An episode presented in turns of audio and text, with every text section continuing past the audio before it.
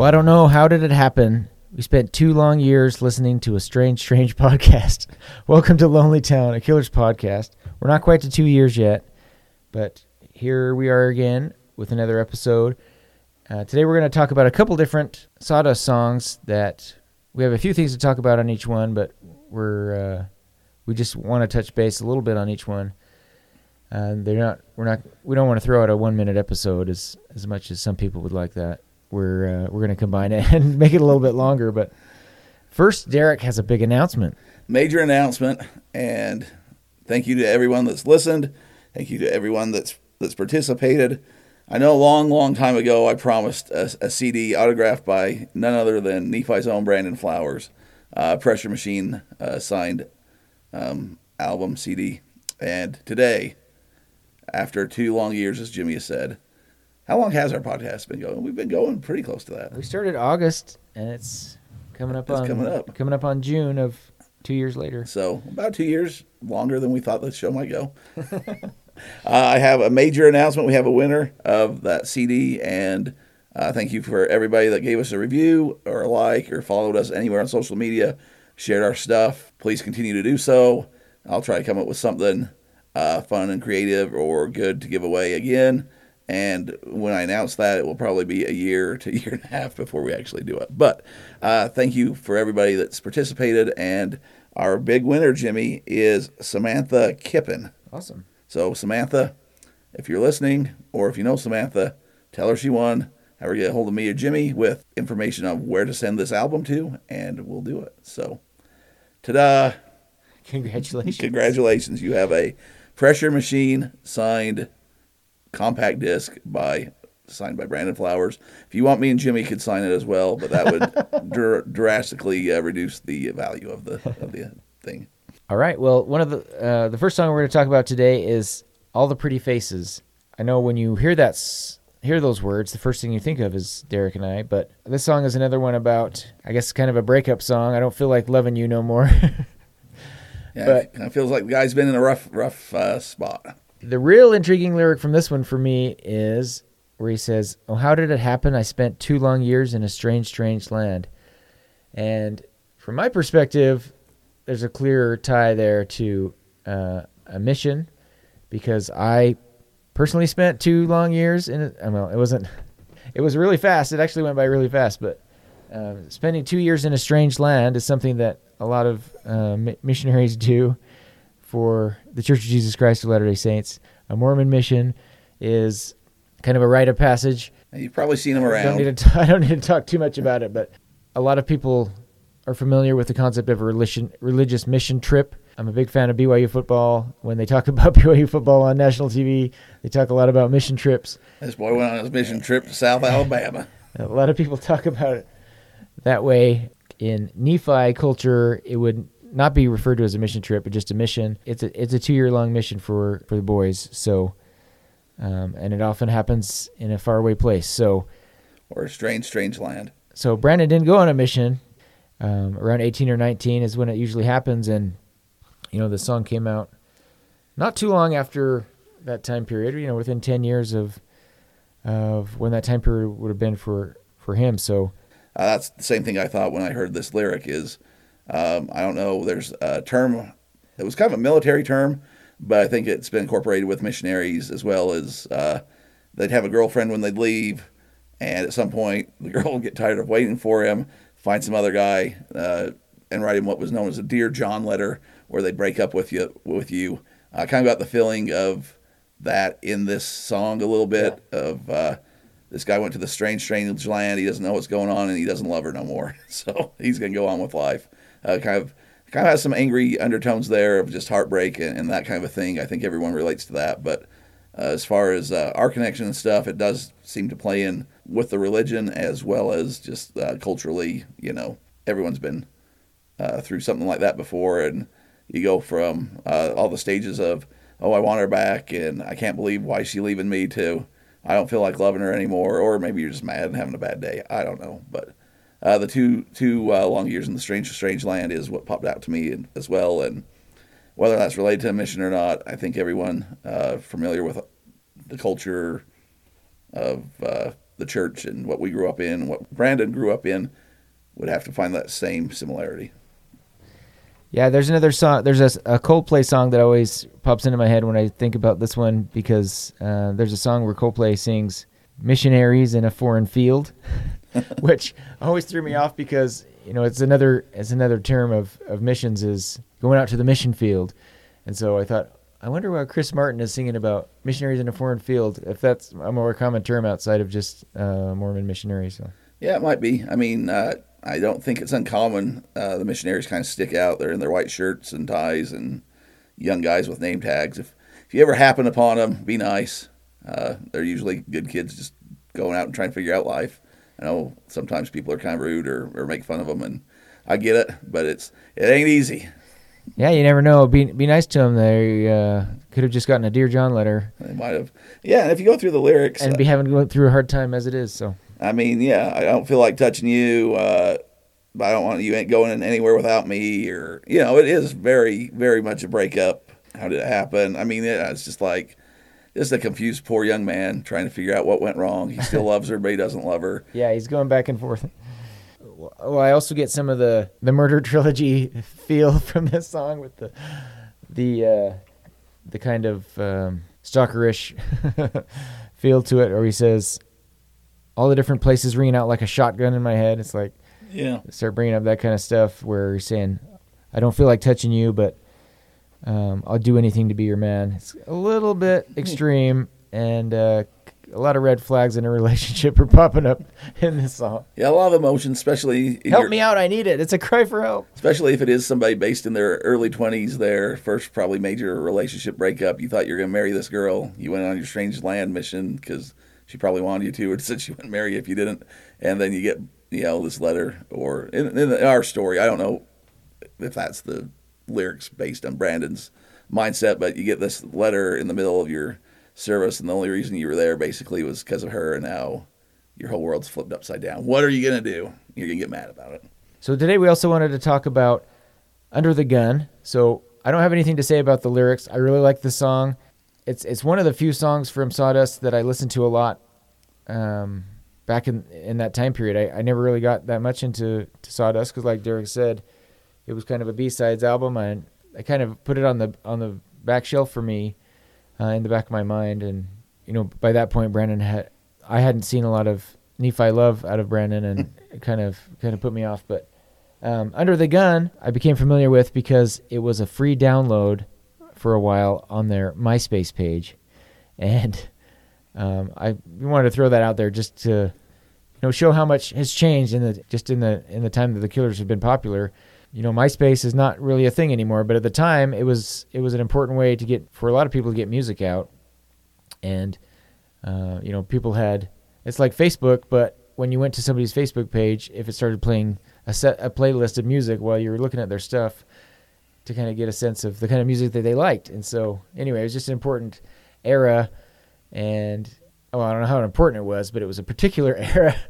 That for me, it takes me back to that era when I hear Under the Gun. Yeah, I think it was important. I think a lot of bands and stuff could get their music out in MySpace. I think it was kind of that transition from physical albums to the digital. I know MP3s and all that were in existence, and people were downloading and burning and all that. But it was kind of that in between space from, I'm going to go to the store and I'm going to buy the new Sawdust album to I'm going to go download the new Sawdust album or whatever. And yeah, Facebook is obviously won the battle, but MySpace was, like, for points of purposes, one of the first social media things out there where people would connect with their friends, and kind of the first idea of that actually kind of took off as far as I'm aware of. I'm not a tech genius by any stretch, but one of the things I like in this song, or find interesting, I guess I shouldn't say I like, but there's some different lyrics in there, but I thought... The stupid on the streets of London, James Dean in the rain. I don't know. Stupid in the streets of London, I guess, could be all sorts of things, but I think it's kind of, again, Brandon and the band reaching out to London, which gave them their first, you know, acceptance and kind of their home away from Vegas. Just kind of at least a shout out in the lyrics of somebody being stupid in the streets of London. And then they throw in James Dean because they're still American, and nothing's more American than James Dean rolling up on his motorcycle, you know, having that I don't know, appearance of Americana. So kind of branched both worlds there in just a couple lyrics. But yeah, it's a good song. I don't really have much feeling either way on it. I didn't discover it on MySpace. I probably heard it years after you, Jimmy, because I'm not as cool as you, but I try. What I like about the song is I like how it goes right into the song. There's no like intro to the song. And then I looked up Stupid on the Streets of London to see if it had some reference to something else. You know, I figure it could have been easily maybe referring to some New Order or Pet Shop Boys lyric, but interestingly it says, Stupid on the Streets of London, James Dean as the Rain is talking about how the girl died driving carelessly. So I was like, I guess is that how I think that's how James Dean went out, yeah. She was being stupid on the streets. See, I just took it as somebody like getting drunk in London and walking down the streets and being just kind of stupid on the streets or inebriated or something like that. That would make a lot more sense with the James Dean reference. Here I had this nice Americana meets London collaboration when it's just a girl being stupid and got... Yeah, she's got her halo and wings because she... Yeah, that makes sense. Yeah, when you dig into it, it makes a lot more sense. Turns out. But so the last song I want to talk about is Take Me to the Place Where the White Boys Dance. So this one was interesting when it came out because anytime you start talking about a specific race, you get worried about where it's going and insinuations are being made. And but for me, when I hear it, I just think about growing up in Nephi and school dances and awkward phases of growing up years and being too concerned about what other people think to enjoy, you know, to just be able to cut loose at a dance because I had no confidence in my dancing abilities. And I still don't. Yeah. I mean, it's like White Men Can't Jump, a movie that came out a long time before this.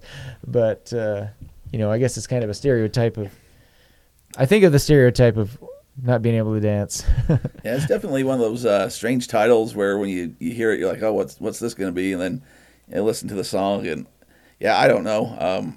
I can definitely relate to where the white boys dance, but none of us would dance. You know, it was, you'd stand on the wall and talk with your friends and maybe muster up enough courage to go ask somebody to dance at some point. But yeah, the slow songs, but not. Yeah. The other thing that I kind of thought about, and I don't know if it's related at all, I think when we were talking with Ryan a little bit and just the Killers' history, they play a lot of nightclubs down in Vegas. A lot of them were, you know, they go play trans bars where, you know, drag queens and guys dressed up as girls would go and dance. So I don't know if they were white. I don't know the race or anything like that, or if it has anything to do with it. But in a way in my head, I kind of thought back to the early beginnings there, and they're going to play these shows where people would gather together in nightclubs and dance. I don't know the white boys part, but there's probably something somewhere between Nephi church dances and transgender bars in Las Vegas. There's probably the truth is in there somewhere, Jimmy.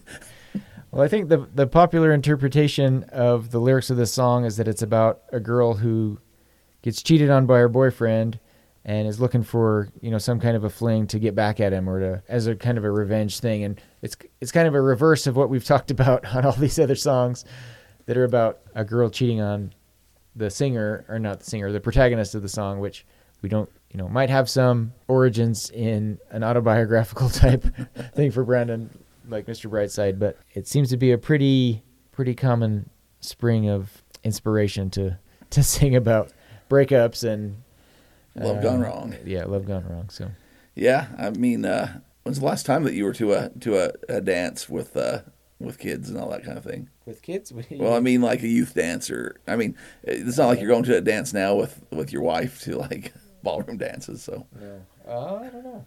I don't know either. I'm just wondering if the atmosphere has changed or if adolescent youth are still like us that we're just bundled up in a corner, shy and awkward and, you know, trying to figure out how to dance. Yeah, my 8th grade son went to his first school dance this year, and it was really weird for me to think that he was old enough to do that, and remembering back when I was in 8th grade and the kind of dances we held at the Juab middle school. The middle school dances were, you know, they just threw us in the gym and started playing music, and we would just go sit on the bleachers. Yeah. And then high school came on, not much changed. We just, it wasn't in the gym anymore. It was in the, you know, the step down lounge of the old high school. Those were some epic memories. And then in the cafeteria that, you know, they would just clear away all the tables and we would go sit over by the lockers. That is kind of weird. I kind of forgot that we had dances in the cafeteria. I'd have told that story to more people if I remembered that.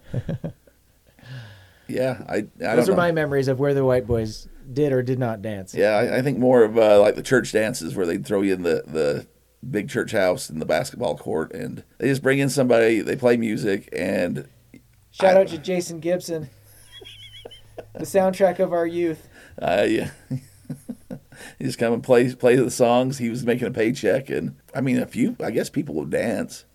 I just remember, yeah, standing over in the corner with the guys, and it was a good excuse to go out and hang out with your friends. But yeah, I remember some guys that were good enough, were confident enough to dance, but we never did. I was gonna say it wasn't that we didn't want to or didn't have the desire to dance with a young lady. We just lacked the courage at the time. Yeah, and I mean, like you said, you would spend the three fast songs trying to decide which girl you wanted to ask for the next slow song, and there's just so many emotions of trying to gather enough courage to ask. Courage. What if she says no? Yeah. Then your whole ninth grade year would have been flashbacks to those kind of memories. Ninth grade, you'd been like getting that Dear John. You'd just been I don't even like her anymore. Oh, young love. That's kidding. Yeah, that's all I got from that one. Again, congratulations to our compact disc winner. And our next giveaway, we're gonna give away a MySpace download. Yeah, but if you haven't, please go follow us on the social media, Instagram or Facebook, Lonely Town and Killers Podcast. Wherever you're listening to us now, please rate us if you can. Yeah, I need to do a better job of posting on Instagram. It's been a long time, but like Derek was saying, I can see every once in a while I'll get a random follower that's a Killers fan that has found us somehow. So the more you share and like, the more people can find us. I always hear Derek say that, but I've seen it firsthand. So thank you. That's how it works. The algorithms like when people like us. So if you like the people that like us and want them to keep on liking us, then you should like us. That's another episode down, Jimmy, from Lonely Town.